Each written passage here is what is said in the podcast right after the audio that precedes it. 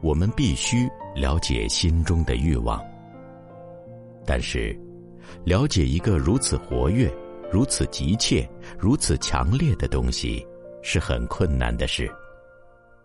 因为，在满足欲望的过程里，我们的激情会变得非常强烈，其中充满着快乐与痛苦。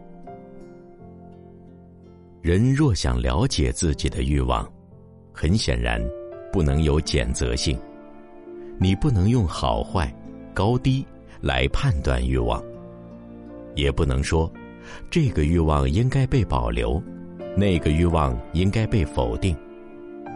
所有的谴责性都必须放在一旁，才能发现欲望的真相是什么。